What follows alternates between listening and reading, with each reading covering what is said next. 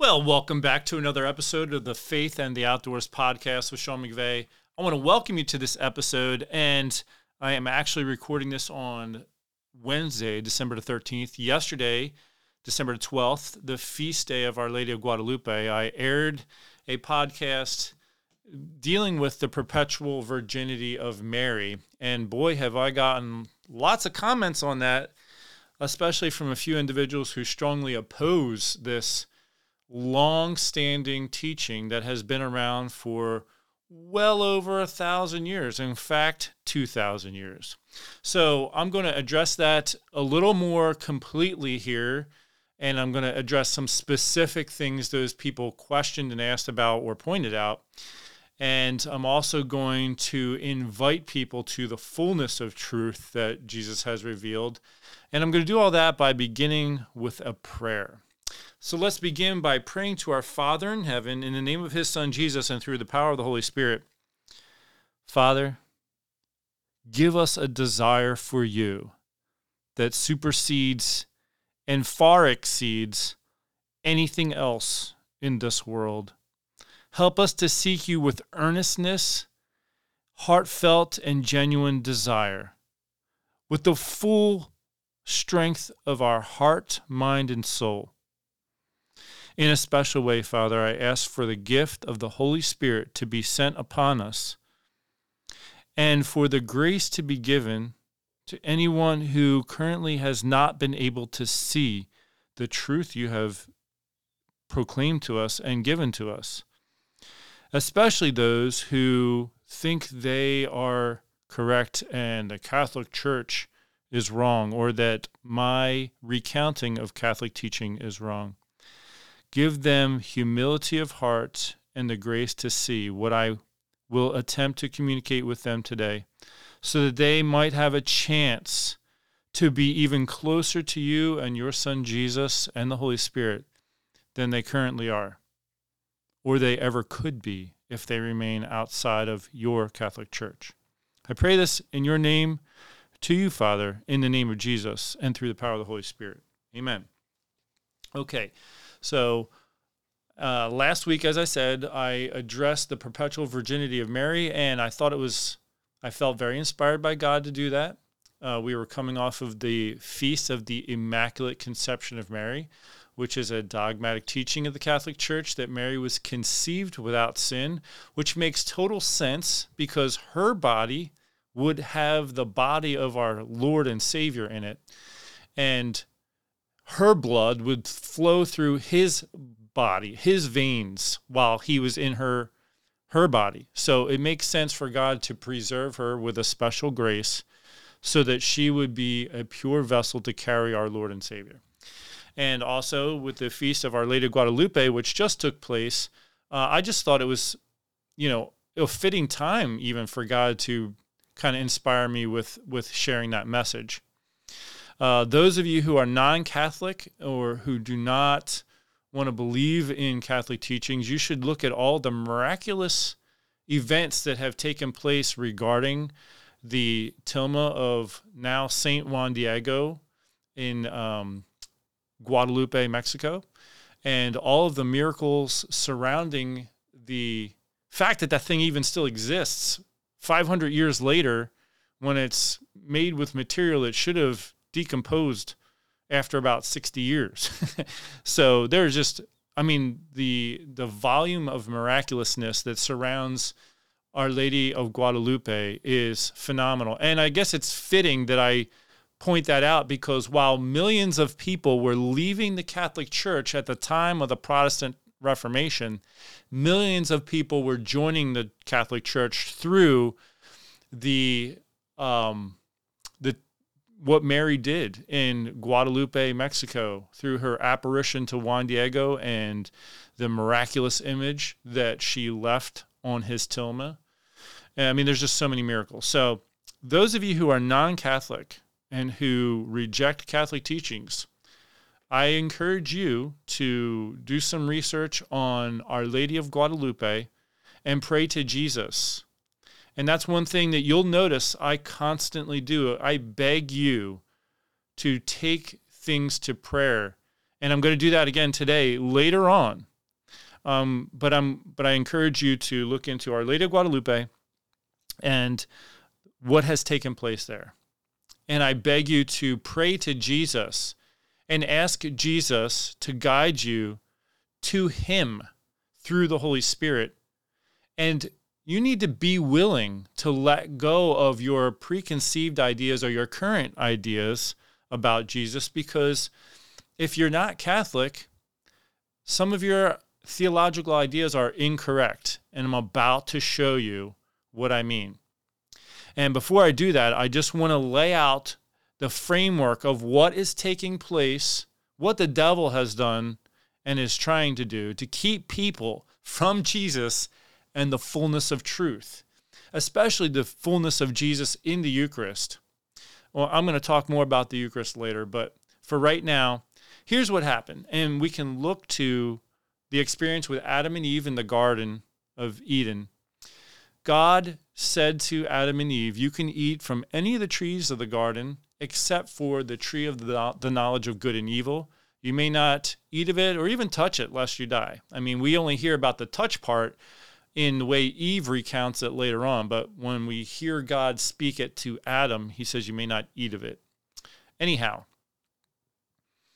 when Satan appears, he says, Did God really tell you you can't eat of any of the trees in the garden? Now, what Satan does is he takes a truth and he distorts it, he makes it a non truth. So God did not say they could not eat of any of the trees. God said you could eat of eat of any tree except the one tree. So there is a component where God said don't do something, and Satan distorted that.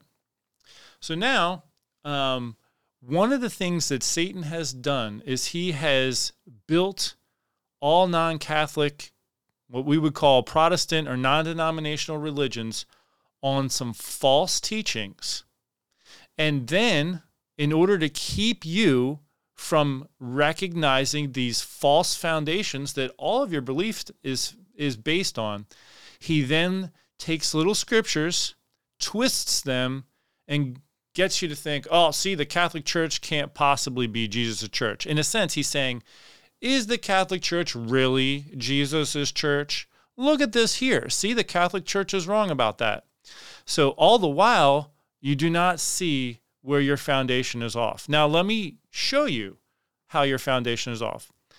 Anyone who's listening right now who believes that we should look to the Bible alone to find out the truth about God and His revealed truths, say that to yourself out loud right now.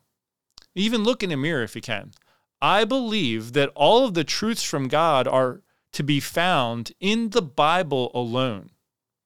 Period. Okay, now if you believe that and you consider yourself a Christian, I'm going to state a few more of your beliefs right now that are going to seemingly contradict each other, and these are foundational. So, do you believe there is only one God? Now, this is a yes or no question. Do you believe there's only one God? If you're a Christian or even a Jew, you just answered yes. Great. Now, let me ask you this do you believe that there is God the Father in heaven? Hmm, probably you just said yes. Do you believe in his Son, Jesus Christ, God's only begotten Son, who came to earth and died for our salvation? Do you believe in Jesus? You probably just said yes. Now, do you believe that God has sent us the Holy Spirit after Jesus ascended into heaven? If you follow all this, then, then you probably just said yes. So now we believe in one God, we say, but yet we just named a God called Father, a separate entity that we call Jesus, and yet another separate entity that we call the Holy Spirit. Now tell me, where in the Bible does it explain how it's possible for there to be one God yet still be a father, a separate entity we call the Son, and a separate entity we call the Holy Spirit. Where does the Bible say how that's even possible or how what that what does that mean? How can there be a Father, Son, and Holy Spirit, yet only be one God?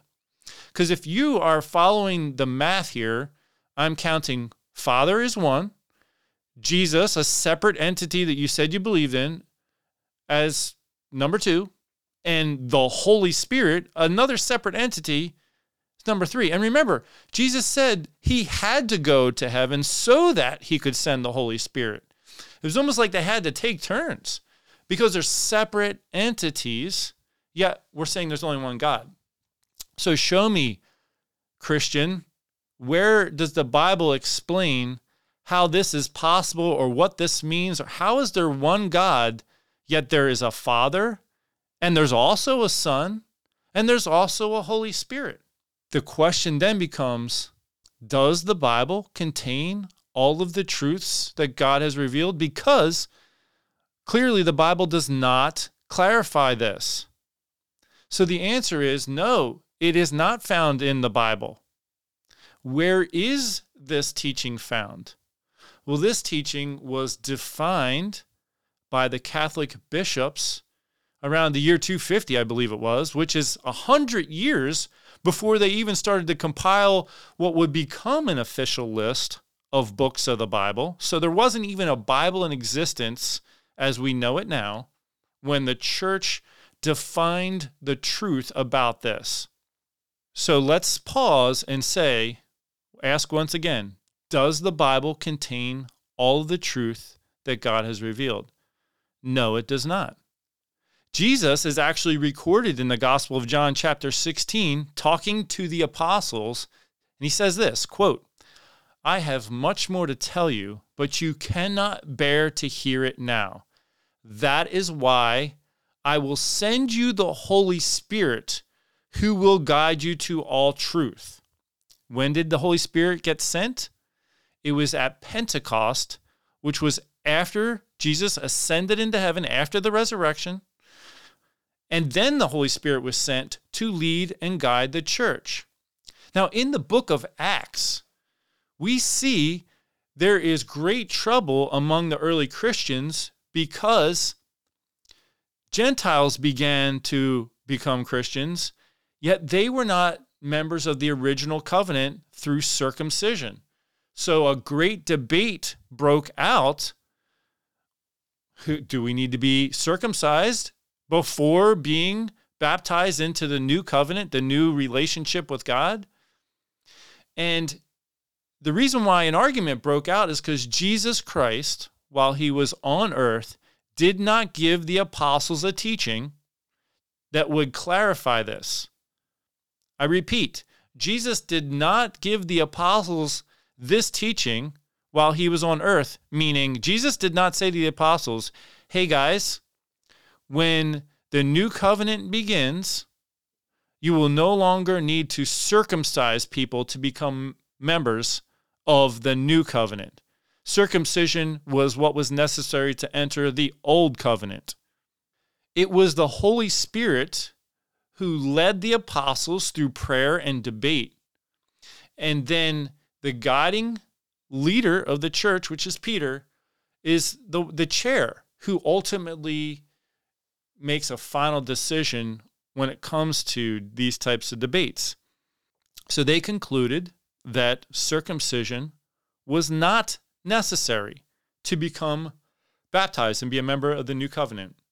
Now, I will also interject this we have a, a situation later on in the book of Acts where Peter is kind of not living up to his faith, which he has a little bit of a history of doing. And Paul called him out on it. So Peter would eat with the Gentiles until the sincere, devout Jews who became Christians showed up the people who thought, nope, no, you still need to be circumcised if you want to be in the new covenant. So when those guys would show up, Peter was kind of being a hypocrite, a two faced, and would stop eating with the Gentile Christians. And Paul called him out on that. So th- it wasn't a matter of any theological teaching, it was a matter of Peter's inappropriate behavior. In a sense, Paul was pointing out his sin to him. I mean, it, it's wrong. And it was a hypocrite move for Peter to do that. And so he called him out to it on his face, uh, at to his face. So let's come full circle now.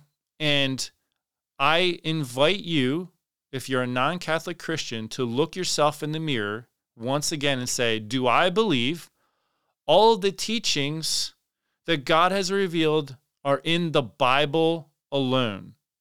Yes or no? Now, if you just said yes, you have several problems. One is there's nowhere in the Bible that says the Bible alone contains all of the truths revealed by God.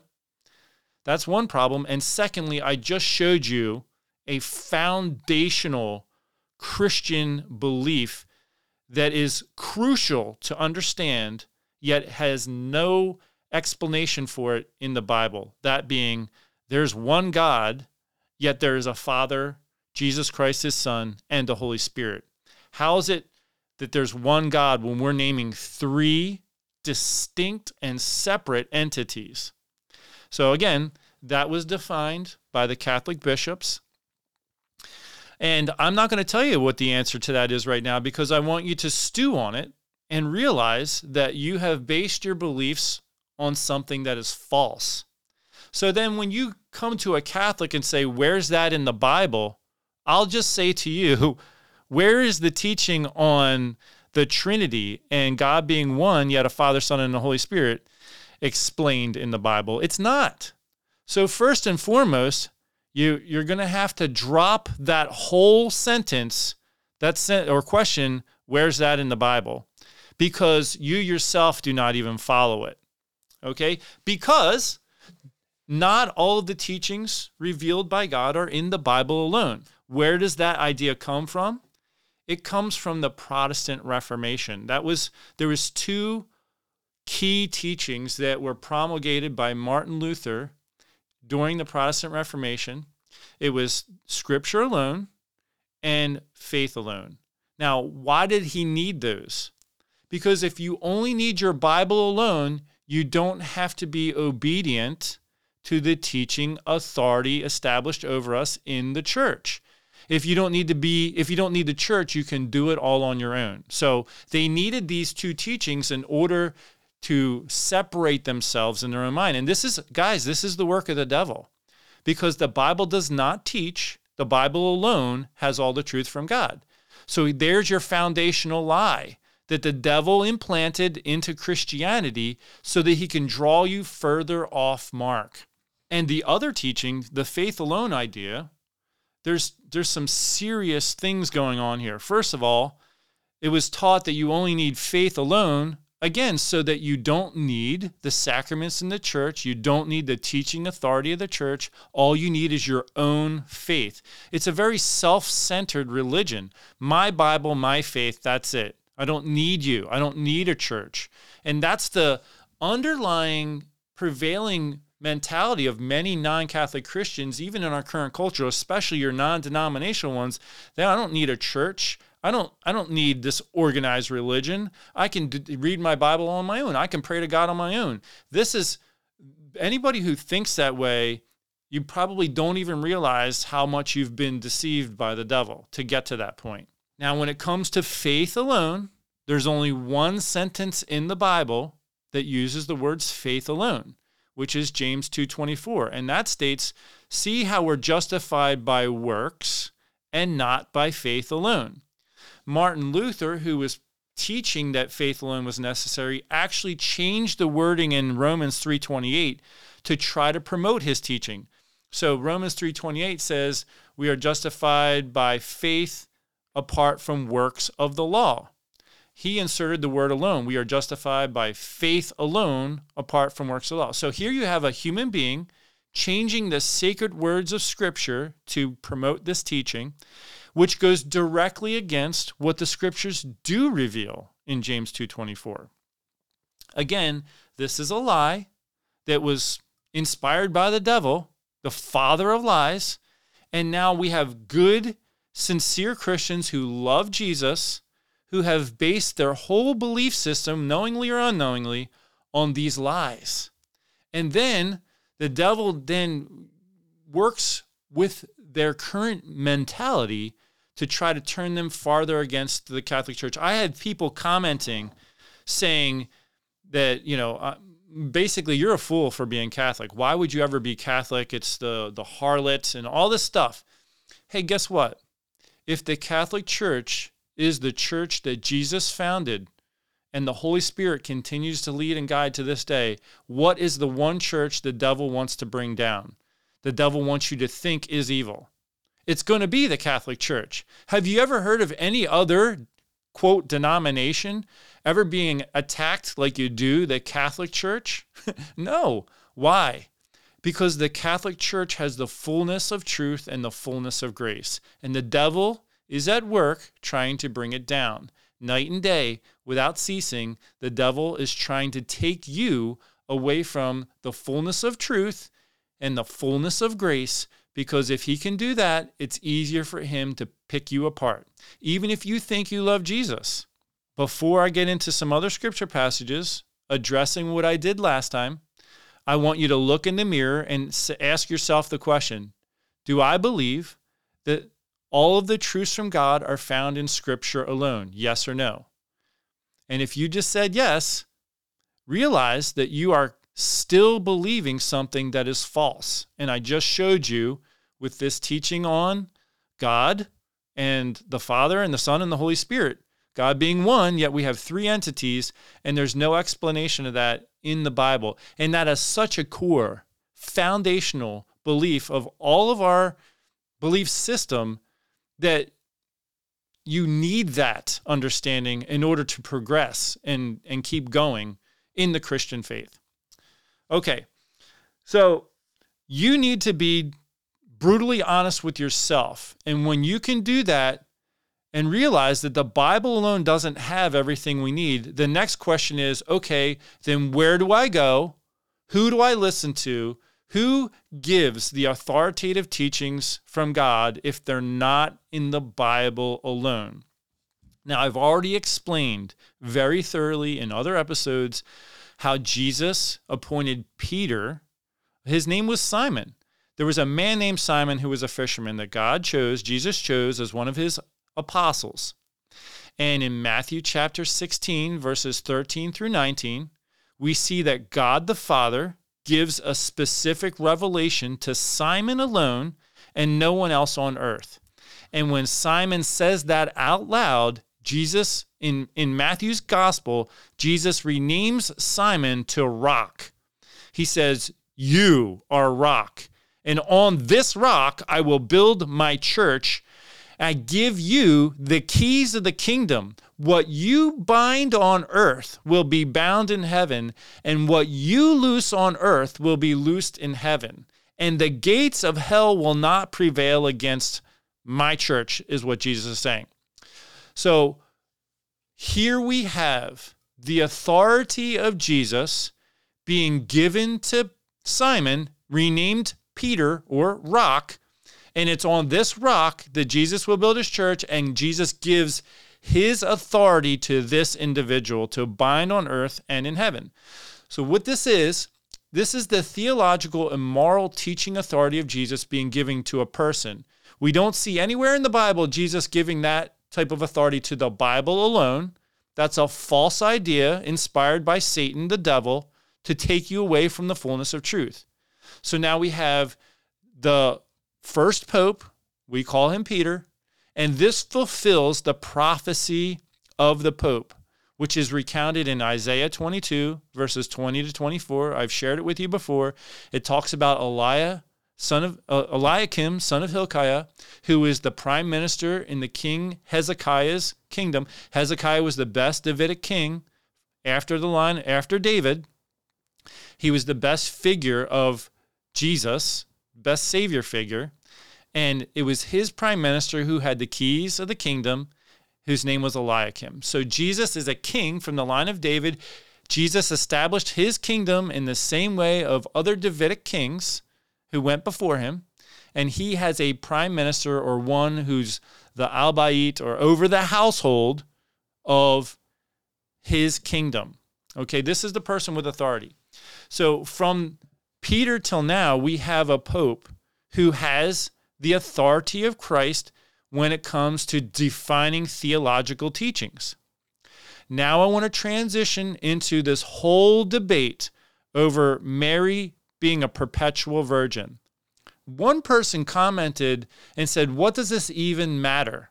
Like why why is why are you even talking about this? You know, if we just believe in Jesus, that's all that really matters." Well, here's why it really matters. Because Jesus is the way, the truth, and the life. No one comes to the Father except through Jesus. Jesus is the fullness of truth. So if there is a matter of truth or a matter of lie, we need to embrace the truth as our way of following Jesus, who is the truth. In fact, if we embrace 20 teachings that are true and we reject, we re- reject five that are true, then we are rejecting that percentage of Jesus. We are not part of the fullness of truth. We are not part of the full Jesus. And that's a major issue for us. We need to embrace the fullness of truth to fully embrace Jesus himself. If you do not embrace the fullness of truth, you are not embracing the fullness of Jesus himself. You are embracing a false representation, which is not Jesus. Who is the father of lies? Who is the father of falsehood? It's the devil. So, in some capacity, some percentage, you are embracing the teachings of Satan over the fullness of Jesus. So, if Mary is a perpetual virgin and you're rejecting that teaching, you're rejecting a component of the fullness of truth. So, we need to know what the truth is on this comes back to the question of authority. Who do we turn to? If all of the truths from God are not found in Scripture alone, who is the one to guide us to all truth? Jesus showed us in John chapter 16 that he would give the Spirit to the leaders of his church who would guide us to all truth. I already mentioned one crucial teaching that God had to guide us on that wasn't mentioned in Scripture at all, which is how is there a Father, Son, and a Holy Spirit, yet that's only one God?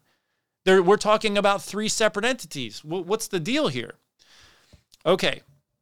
When it comes to Mary's perpetual virginity, uh, being questioned on this is a good thing because it made me go back and look at it all again and refresh myself more thoroughly on the topic and do more research on the topic. So, what I can tell you is well, I'm going to tell you a few things that, that I learned. First of all, the one person who is opposed to this teaching is looking for some way to discredit it. And that's what you have to do. That's what the devil does. Hey, look at this. See, because of this, it can't be true. So, this person pointed out some of the early writings, like the Proto Evangelium uh, book of James or God, whatever. I forget the exact title of the book. So, there's a non canonical writing from like around the second, third century, somewhere around there, that talks quite a bit about the perpetual virginity of Mary. So the person said, This non canonical book is where the ideas came from, and then you, you know, your Catholic people started to talk about it and and then they adopted it as a truth, which is incorrect. okay. So the people who follow Jesus from the time of Jesus and forward, always believed in the perpetual virginity of Mary.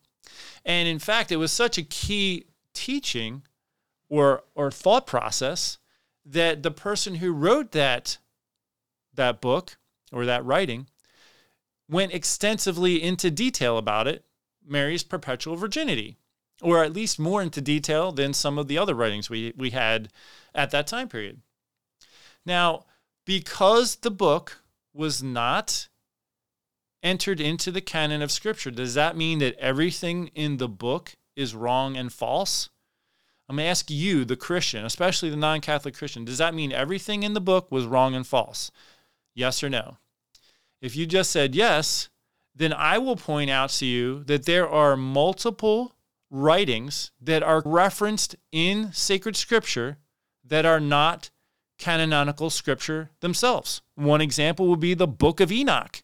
The book of Enoch was a popular book held by many Jews as inspired by God, but was not embraced in the final canon. So there are probably elements of truth in I shouldn't say the word probably. There are elements of truth in the book of Enoch, which is why scripture can reference it. That doesn't mean everything in Enoch is true, but there are elements of truth in it. My point being is that it's very it's very not just reasonable but factual that there are writings that are non-canonical writings that have truths from God contained in them. It, the problem is that not everything in them is true, which is why they're not in canon of scripture. And again, it comes back to authority. Who can tell us what the truth is? Who can tell us what books should be in the Bible?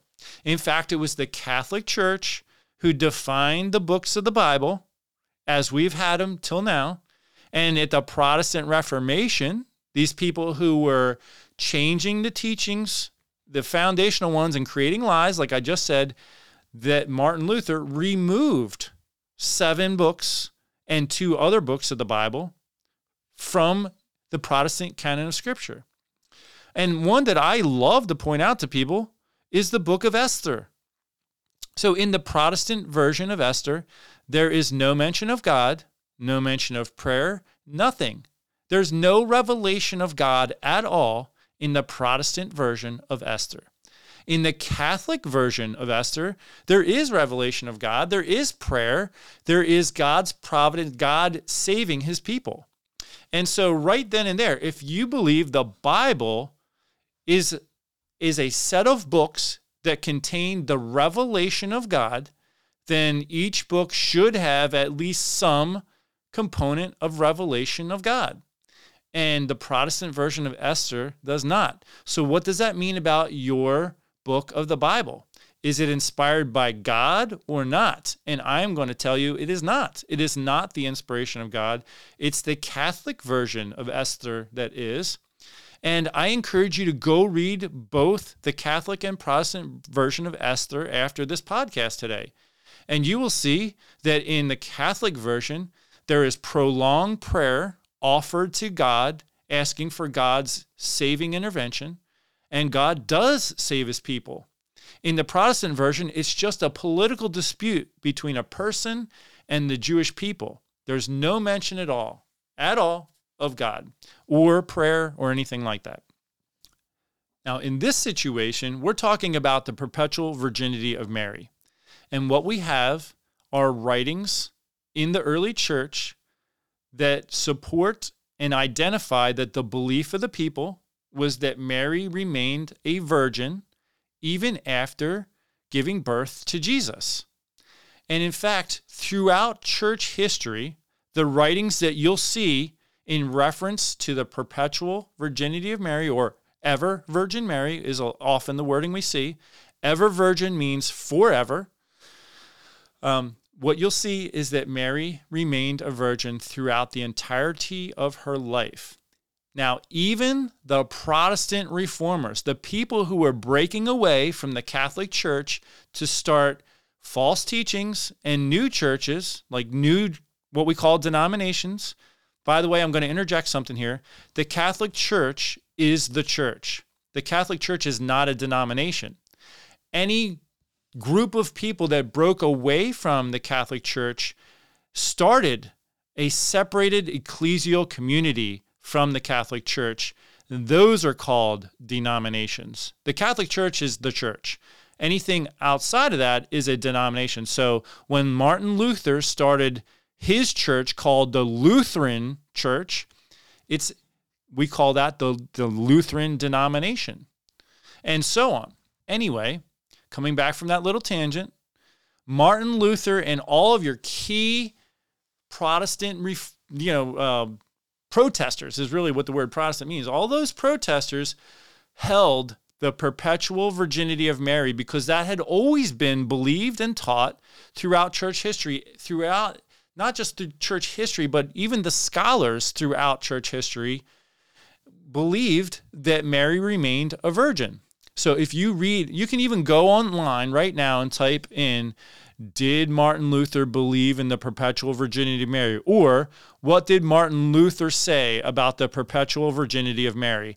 And you can go ahead and read for yourself that he believed in the perpetual virginity of Mary. So, what we have is the Christians throughout history believed in the perpetual virginity of Mary. And the Catholic Church defined it definitively as a doctrine or dogma, whatever you want to refer to it in this situation, for us to follow and clarified for us that yes, this is a truth. Now, last week in the podcast, I addressed some scripture passages that modern day Christians have tried to use, honestly, through the inspiration of the devil, to say the Catholic Church is wrong. And in order to say not just the Catholic Church is wrong here, they'll have to say that all Christians throughout history were wrong and I'm right now. Here we are in the year 2023. I'm right. Everybody else for 2,000 years has been wrong about this. So, one of the things I did last week is I started off by pointing out in the Gospel of Matthew, chapter 1, verse 24 and 25, this, this sentence. So, I'm going to read it again, and I'm going to give you some new scripture passages today, or at least one, to help explain this. So it says, When Joseph awoke from sleep, he did as the angel of the Lord commanded him. He took her as his wife, but had no re- marital relations with her until she had become she had born a son, and he named him Jesus. So many non-Catholic Christians say the word until in this passage means that once she gave birth to Jesus, she did have because until is only up until that moment. Now last week I just I just grabbed honestly I just grabbed a passage in scripture that used the word until in, a, in another way or you know and it was um, from 1 Corinthians 15 25 I, you know it said Jesus must reign until he places all of his enemies under his feet. And so one person commented well the the word until in the Greek in Corinthians is a different word than the one that was used in Matthew chapter 1. So it's, you know, it's a different meaning, et cetera, et cetera, et cetera. Again, this is this is fighting for a lie. Now, I'm going to turn to Matthew chapter 28 verse 20. Okay, because it uses the same word that Matthew uses in chapter 1. So we have the same gospel writer, Matthew, using the same word until in um in the Greek it's heos h e o s is basically the translation. So he's using the same word that he uses in reference to Joseph and Mary. And I'm going to read you the line. Actually I'm going to start from the verse before so it makes total sense. Jesus is speaking to the apostles and says go therefore and make disciples of all nations baptizing them in the name of the Father and the Son and the Holy Spirit, and teaching them to obey everything that I have commanded you. And remember, I am with you always until the end of the age. Some translations put the word to there, but it's actually the same Greek word until that is used back in Matthew chapter 1. So I, why they put the word to there is because they're trying to make it sound smoother, but the translation of the word the heos in in Greek is until. So it really should read until the end of the age. So, if we're going to take the same meaning that non Catholics are trying to apply in Matthew chapter 1, that means at the end of the age, Jesus will no longer be with us. Let me repeat myself. If we're going to take the same interpretation that's being used by these people in Matthew chapter 1, then that means Jesus is no longer going to be with us at the end of the age. Now, if you are one of those people who have been non Catholic and have even followed or ascribed to this this whole idea that Mary had children after Jesus was born, and you used Matthew chapter 1 as one of your quote proof texts, Matthew 20 chapter 1 verse 24 and 25, then you would have to then conclude using the same interpretation of the word that Jesus will no longer be with us at the end of the age. It's the same word. Now, last week, I had us look at the Gospel of Luke.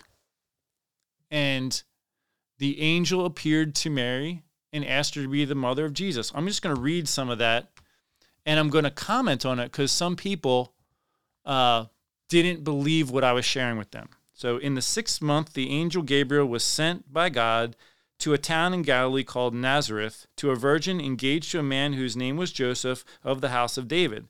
The virgin's name was Mary. And he came to her and said, Well, it depends on your translation. Some will say, Greetings, highly favored daughter. Some will say, Hail, full of grace. The Lord is with you. But she was much perplexed by his words and pondered what sort of greeting this might be. The angel said to her, Do not be afraid, Mary, for you have found favor with God. And now you will conceive in your womb and bear a son, and you will name him Jesus. He will be great and will be called the Son of the Most High God, and the Lord God will give him the throne of his ancestor David. He will reign over the house of Jacob forever, and of his kingdom there will be no end. Here we go. Pay close attention. Mary said to the angel, How can this be since I have no relations with a man? Let's use common logic here, folks. Mary is betrothed with Joseph. The teaching that has been passed on in the Catholic Church from then until now is that Mary, being that she was full of grace from her earliest moments, had a special devoted heart to God and intended to live virginity for God throughout her life. And in fact, we know from studying the community at Qumran, there were many people at that time period who made a vow of celibacy, even married people, because they were preparing for the coming of the Lord. So it was not an unheard of practice at that time. And Mary was believed to have been one of those individuals who had made a vow of virginity for throughout her life. So here an angel of the most high God appears to her and says, "You're going to conceive." She says, "How can this be? I am a virgin. I have no intention of having sex with a man." Remember that she is betrothed to Joseph already, which would mean that her and Joseph had already planned to maintain their virginity, as was a common custom for very religious people that I've just referenced, the like the community at Qumran. Now, if you're sitting there and you don't like that, go read this line again. Mary says, How can this be? I have no relations with a man. Now, if she and Joseph had planned to have children, she would have immediately assumed, okay, I'm about to be married. I will I can definitely imagine us having a son and calling him Jesus.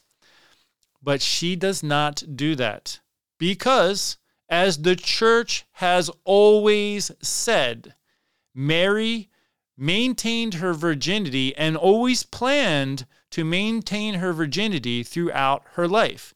So, those of you who have a hard time with this teaching, not only do I encourage you to read and ponder this, but you must pray. It is the devil who does not want you to believe in this true teaching.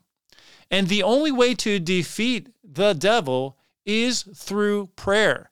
You need to beg and ask God for the gift of faith to believe and hear his true teaching. So Mary says, How can this be?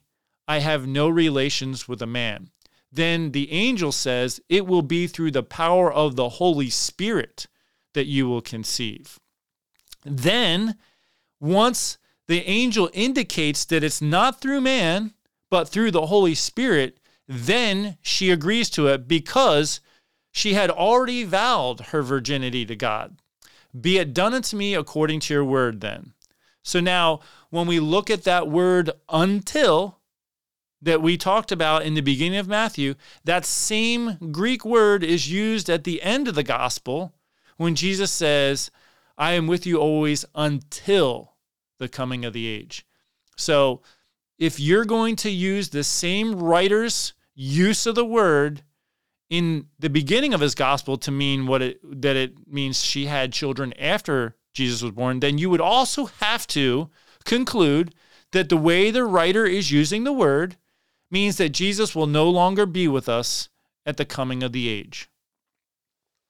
Now, you're probably struggling with that. And you the reason is because it means if you were wrong before, which you were, you would have to admit that and you would have to change. And that's uncomfortable. And that means that means there's going to be uncertainty and even vulnerability because some foundational beliefs that you have assumed and based your entire belief system on are being taken out from under you. So now let me look at some other passages here that we talked about last time. So there are other passages in scripture and people in scripture who refer to Jesus' brothers. Now, I pointed out last week that in their culture, they didn't have distinguishing words for brother, cousin, uncle, nephew, neighbor, close friend. It was basically all the same. And we even see that in the way the Old Testament is translated. So we have Abraham and his nephew Lot. Okay, so it's his nephew. We know that from certain scripture passages. However, in some, it is rendered his brother Lot. Again, because of that word usage. Now, when it comes to Jesus, it says your mother and your brothers and sisters are outside, and it names four boys and sisters plural. So that would be a minimum of six siblings. So I pointed out when Jesus remained behind in the temple, when he was 12 years old, I pointed that story out. And the person who did not want to believe that was saying, "Oh, well, you know, just because they weren't mentioned there doesn't mean that they they they weren't alive." I'm going to read that to you again, and I want you to pray and ask the Holy Spirit to help you not hold on to whatever you've believed before, but to see the truth. So, before I do, I want to preface it again by saying this Christians from the very time of the apostles believed that Mary maintained her perpetual virginity. Even key Protestant reformers believed that Mary was a perpetual virgin, and they said the scriptures do not support the idea of her having other children. Okay? So now, with that in mind, let's hear the Gospel of Luke, chapter 2. We're going to start at verse 41. Now, every year, his parents went to Jerusalem for the festival of the Passover. And when he was 12 years old, they went up to up as usual for the festival. When the festival was ended and they started to return, the boy Jesus stayed behind in, in Jerusalem, but his parents did not know it. Assuming that he was in the group of travelers, they went a day's journey. Then they started to look for him among their relatives and friends. When they did not find him, they returned to Jerusalem to search for him. After three days, they found him in the temple, sitting among the teachers, listening to them and asking them questions. And all who heard him were amazed at his understanding and his answers. When his parents saw him, they were astonished. And his mother said to him, Child, why have you treated us like this? Look, your father and I have been searching for you in great anxiety. Let me pause right there. So, I am a father of four children. If we ever lost one of our kids, there is absolutely no way we're going to leave all the other children to go search for the one. One of the one of us, my wife or I, would stay with the other three while the one searched. And if we needed to switch, the one would come back, take over the three, and the other one would go search. We don't see anything like that happening. And Jesus is 12 years old. So if Mary had all of these other children six other children, at least compared, you know, based on the one passage where it mentions four brothers and sisters, plural, then where are the children? You would get a strong sense somewhere in there of some provision being made for the children. Even if it was going to be your neighbors, you go and find your neighbors to watch. Mary went to the neighbors to make sure they watched the other six kids. Whatever it is, there is going to be something in there that would allude to other children. Or even your, your father and I and your siblings have been searching for you with great anxiety. That's not the case. You can feel when you read this passage that there are no other children involved. Now, if you are opposed to that, I'm going to call you back to where we started today. Where did we start? The Bible alone does not have all of the truth that God revealed. And if you believe that, you are believing a lie. And if you still want to believe that, then show me the passages in the Bible that explain how is it possible or what does it mean for there to be one God, yet how does the Father, a Son, and a Holy Spirit all fit into there's only one God? Like, what is taking place that would enable that to be possible? So the Bible doesn't explain that. So you can look all you want. You're never going to be able to get back to me unless you come to the realization that it's not in the Bible because the Bible alone doesn't have that. So the you were starting off in a place that was incorrect. Now here we are looking at scripture passages that affirm the virginity of Mary, which I started off with with the interaction with the angel, and also church history throughout the church's history, people believed in the perpetual virginity of Mary because that is what was taught from the time of the apostles. And it was passed on from generation to generation.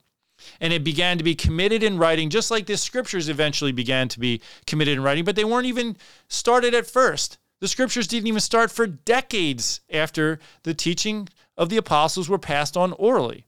And I also mentioned the specific people that were named as Jesus' brother are also mentioned as children of another Mary who is mentioned at the foot of the cross or at you know in the area of the cross at the time of the crucifixion. In addition, the siblings would have taken over caring for Mary after Jesus died if there were actually siblings.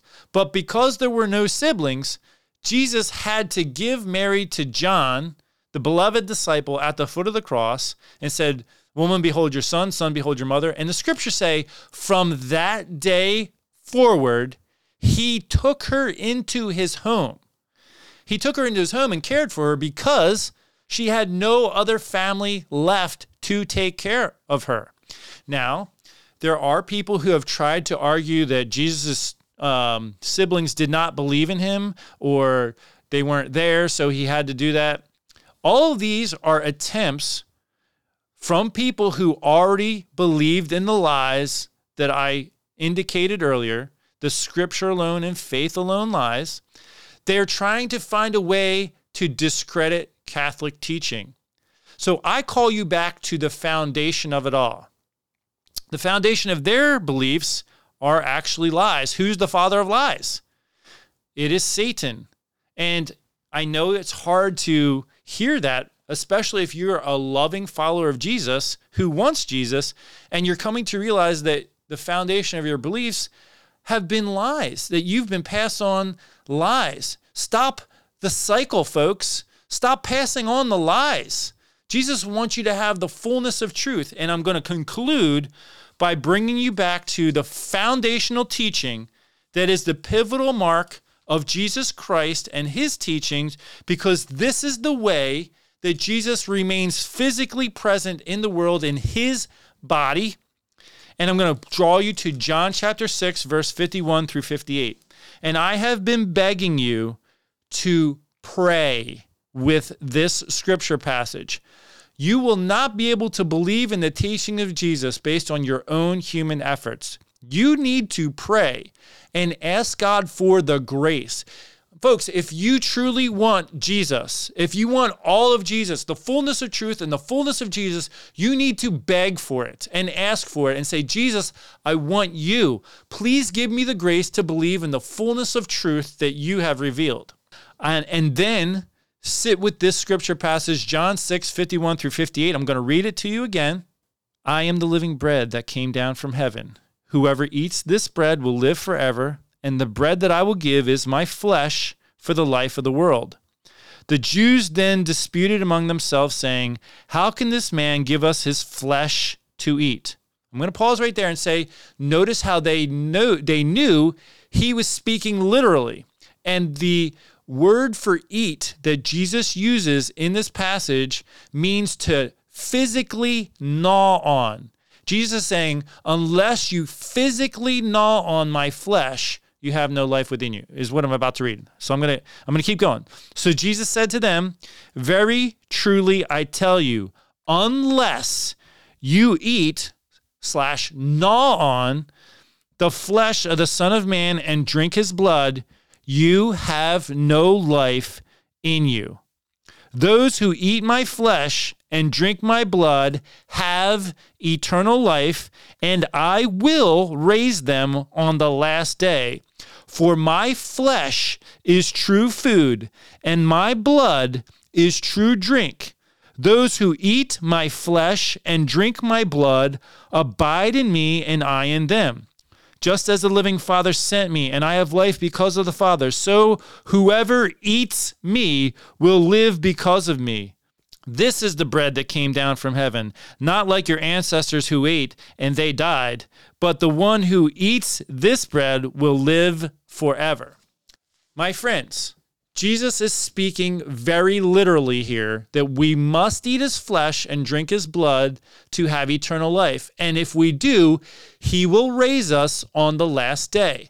That being the case, who does not want you to believe that we need to eat the body of Christ? It's Satan.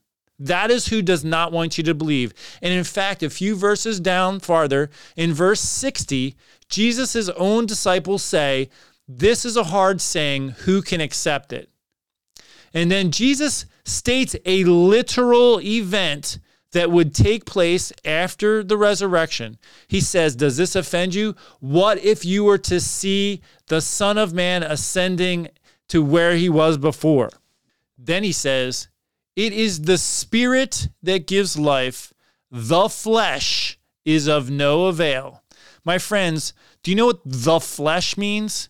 It means your fallen human nature. Your fallen human nature is of no avail. You need faith in the Spirit, in the truth that Jesus just proclaimed.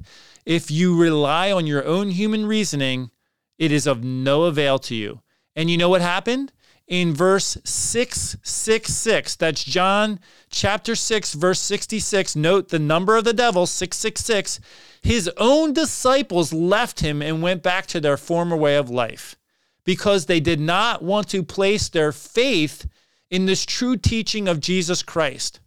I urge you, if you consider yourself a true follower of Jesus, to beg him for grace as you pray with this scripture passage. My friends, Jesus is speaking literally.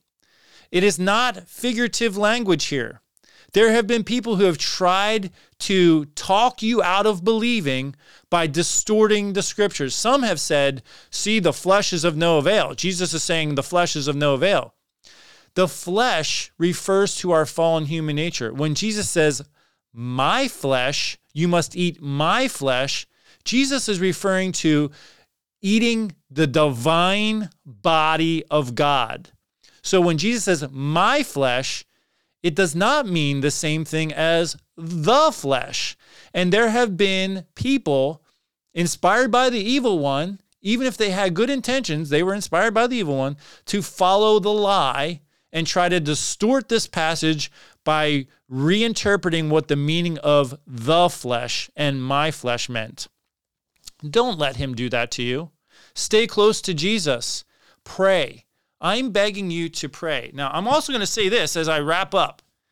There have been people who have commented and messaged me and said, I no longer follow you because of your religious teaching. And praise the Lord Jesus Christ that I have been found worthy to suffer for the sake of the name. My Catholic brothers and sisters out there, if you are not suffering for standing up for the true teachings of Jesus Christ as presented in the Catholic Church, then I urge you to change today. Change today. Look at my example if you must. But we need to be a voice of one crying out in the desert make straight the way of the Lord. Repent of your sins and make straight the path of the Lord. Repent means turn away from the lies. My friends, turn away from the lies. Scripture alone and faith alone are lies. They are not founded in Scripture. They go against the Bible. And I have shown you the exact passages that we should follow in instead of them. We need to follow the defined authoritative teaching that Jesus established in his papacy. And we need to follow Jesus and his words. In, in particular way, the foundational point is Jesus in the Eucharist. Jesus is physically present in the Eucharist in every Catholic church right now. And in fact, a few hours ago, the body of God came into my body when I received him at Mass. And right now, you are looking at a human being who is not just spiritually, but is physically one with Jesus Christ. That's right. Let me repeat that. I am physically one with the Savior of the universe, Jesus Christ, because I received his physical body into my body. And the physical food we eat becomes a physical part of our own flesh and blood. My friends, I invite you, if you are not Catholic, to let go of the lies and embrace the fullness of truth. If you finally realize that you want to become Catholic, call your local Catholic church right now and tell them your situation. Ask them about RCIA, which is Rite of Christian Initiation of Adults, which is the process you will go to through to receive the sacraments that will initiate you fully into Jesus's true bride, the church, his Catholic church. And if you still have trouble with that, I call you back to the questions I asked before. Do you believe that all of the truths from God are found in Scripture alone? Look yourself in the mirror and ask that question. And then you show me where God the Father, the entity we call Jesus Christ, his son, and the entity we call the Holy Spirit. Where does the Bible explain how these three separate entities can, can be considered one God? Where does the Bible explain that? And when you finally realize the Bible itself does not contain the full explanation of that teaching, then you will realize you must look somewhere else. Where will you look? As for me and my house, we will look to the authority that Jesus himself assigned to Peter in Matthew 16, verses 13 through 19 that I shared with you in fulfillment of Isaiah 22, 20 to 24. We will look to the authority Jesus established on earth to speak in his name with his authority when it came to when it comes to matters of faith and morals. God bless you.